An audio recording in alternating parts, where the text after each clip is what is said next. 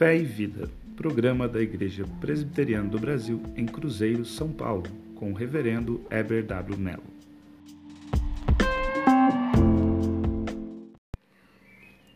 Estamos no nosso segundo programa para tratar de um novo tema. Reverendo, o meu passado me condena. O que o cristão deve fazer quando ele não consegue perdoar ou muitas vezes se perdoar por questões do passado? Olá, Jontas, olá, nossos ouvintes. A gente sabe que esse tema é sempre um tema delicado, né? Tratar sobre perdão, porque existem muitas pessoas que tratam esse tema a partir de suas opiniões pessoais. O que nós sabemos é que a Bíblia nos orienta a realmente perdoar. Perdoar aqueles que nos ofendem e entender que nós recebemos o perdão de Deus. Quando nós lemos Colossenses, Colossenses nos diz que nós devemos perdoar uns aos outros, assim como Cristo nos perdoou. Então, qual é a maneira que nós temos que lidar com esse perdão? O perdão deve ser feito a partir da compreensão de que nós somos perdoados na cruz de Cristo todos os nossos pecados. Ali, Deus nos perdoou do nosso passado, do nosso presente e do nosso futuro.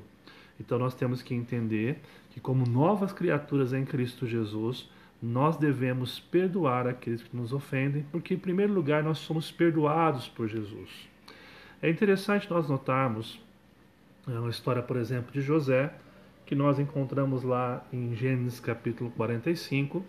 É, nós sabemos que a história de José ele foi vendido por seus irmãos, ele foi traído no Egito, foi esquecido, foi acusado injustamente. Mas quando chega no final do verso capítulo 45, quando José se dá a conhecer aos seus irmãos, ele vai dizer para os seus irmãos o seguinte: Não foram vocês que me trouxeram aqui para o Egito, mas foi Deus que me trouxe com um propósito bem definido e que a gente possa, é, para que ele pudesse preservar os seus irmãos da crise, da fome que estava acontecendo naquela região na época.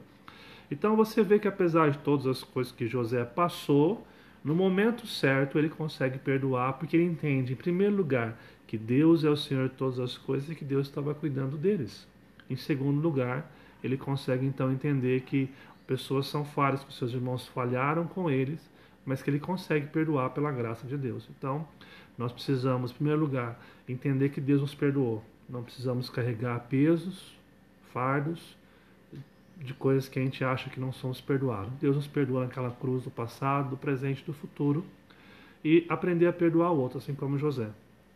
Tem um outro texto, Jonas, muito interessante que está em Isaías 43, em que Deus fala o seguinte no versículo 18 e 19, usando o profeta Isaías: Não vos lembrei das coisas passadas, nem considerei das antigas. Eis que faço coisa nova, e está saindo à luz. Porventura não percebais? Eis que porém um caminho no deserto e rios no ermo. O texto, o autor está se referindo a que as pessoas deviam esquecer os maus hábitos do passado, mas também se aplica a ideia de que se nós queremos viver o novo de Deus, a nova vida em Cristo, nós temos que deixar o passado para trás. A gente não pode ficar amarrado com o nosso passado. E nesse sentido, esquecer tantas coisas ruins como as boas. Então nós temos que ter a consciência que Deus está fazendo nova todas as coisas. O passado, por mais que nos doa, que nos fira, nós precisamos levar o pé da cruz. E se não conseguirmos perdoar ainda, dobre o seu joelho, ore, busque a presença de Deus e o Espírito Santo irá nos trazer a convicção de que somos perdoados por Deus e a condição de perdoar aqueles que nos ofendem. Pastor, o senhor colocou uma questão interessante. Então, para aqueles que defendem é, de maneira bastante secular que quem perdoa é apenas Deus, estão indo na contramão daquele que deve daquela que deve ser uma atitude genuinamente cristã? Com certeza, Jonas, com certeza. É, subentende que aquele que foi perdoado oferece perdão. Existe uma frase de um autor chamado Max Lucado que ele fala assim: que só oferece graça quem recebeu graça. A gente pode aplicar: só oferece perdão quem recebeu perdão.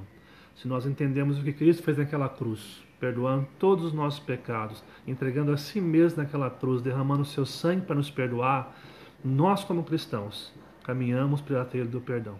Quando nós não perdoamos, nós destruímos a própria ponte que todos nós temos que pisar e caminhar por ela. Muito obrigado, pastor. Esperamos que essa reflexão de hoje possa ajudar a cada um dos nossos ouvintes a ter um, uma atitude mais cristã com relação ao seu passado, buscando genuinamente o perdão de Deus e também oferecendo perdão àqueles que em algum momento talvez tenham ofendido ou magoado.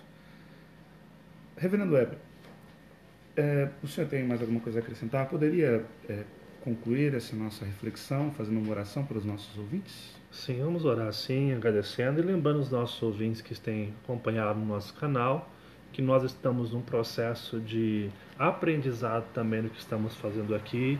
Então, toda colaboração, é comentário, vai nos ajudar a melhorar cada dia mais esse trabalho que a gente tem feito aqui com o Jonas, tá bom, gente? Então, manda perguntas, dúvidas, questões. Vai ser um prazer é, respondê-las dentro do que a palavra nos diz. Vamos orar agradecendo a Deus, então? Amém. Senhor Deus, Pai amado e Pai querido, nós te louvamos por essa, esse momento que nós estamos juntos aqui.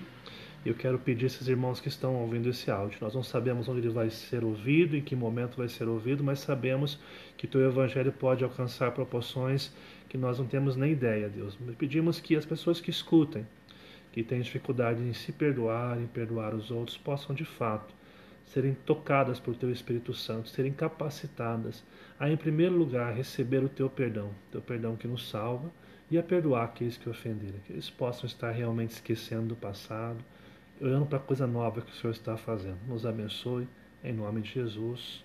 Amém. Que Deus abençoe sua vida. Jonas, muito obrigado por nos ajudar mais uma vez aqui. É um prazer estar aqui com você em mais este momento de reflexão em que pudemos trazer aos nossos ouvintes este tema que é bastante pertinente à, à vida de todo cristão. Eh, pastor, vamos estender aos nossos ouvintes também um convite para estar conhecendo o trabalho desenvolvido pela Igreja Presbiteriana do Brasil, na cidade de Cruzeiro, São Paulo. Onde se encontra a Igreja Presbiteriana em Cruzeiro, pastor? Nós estamos na Capitão Otávio Ramos, 281, ao lado da Labor Clean, entre as ruas 4 e 5 aqui em Cruzeiro, bem no centro ali. Você é nosso convidado para estar participando. Nossos trabalhos são domingo, às 9 horas, Escola Bíblica Dominical, momento de aprendizado bíblico, e às 19 horas, o culto de celebração. Você é nosso convidado, venha participar com a gente, convide amigos, vizinhos familiares para estarem conosco aí. Até o nosso próximo episódio.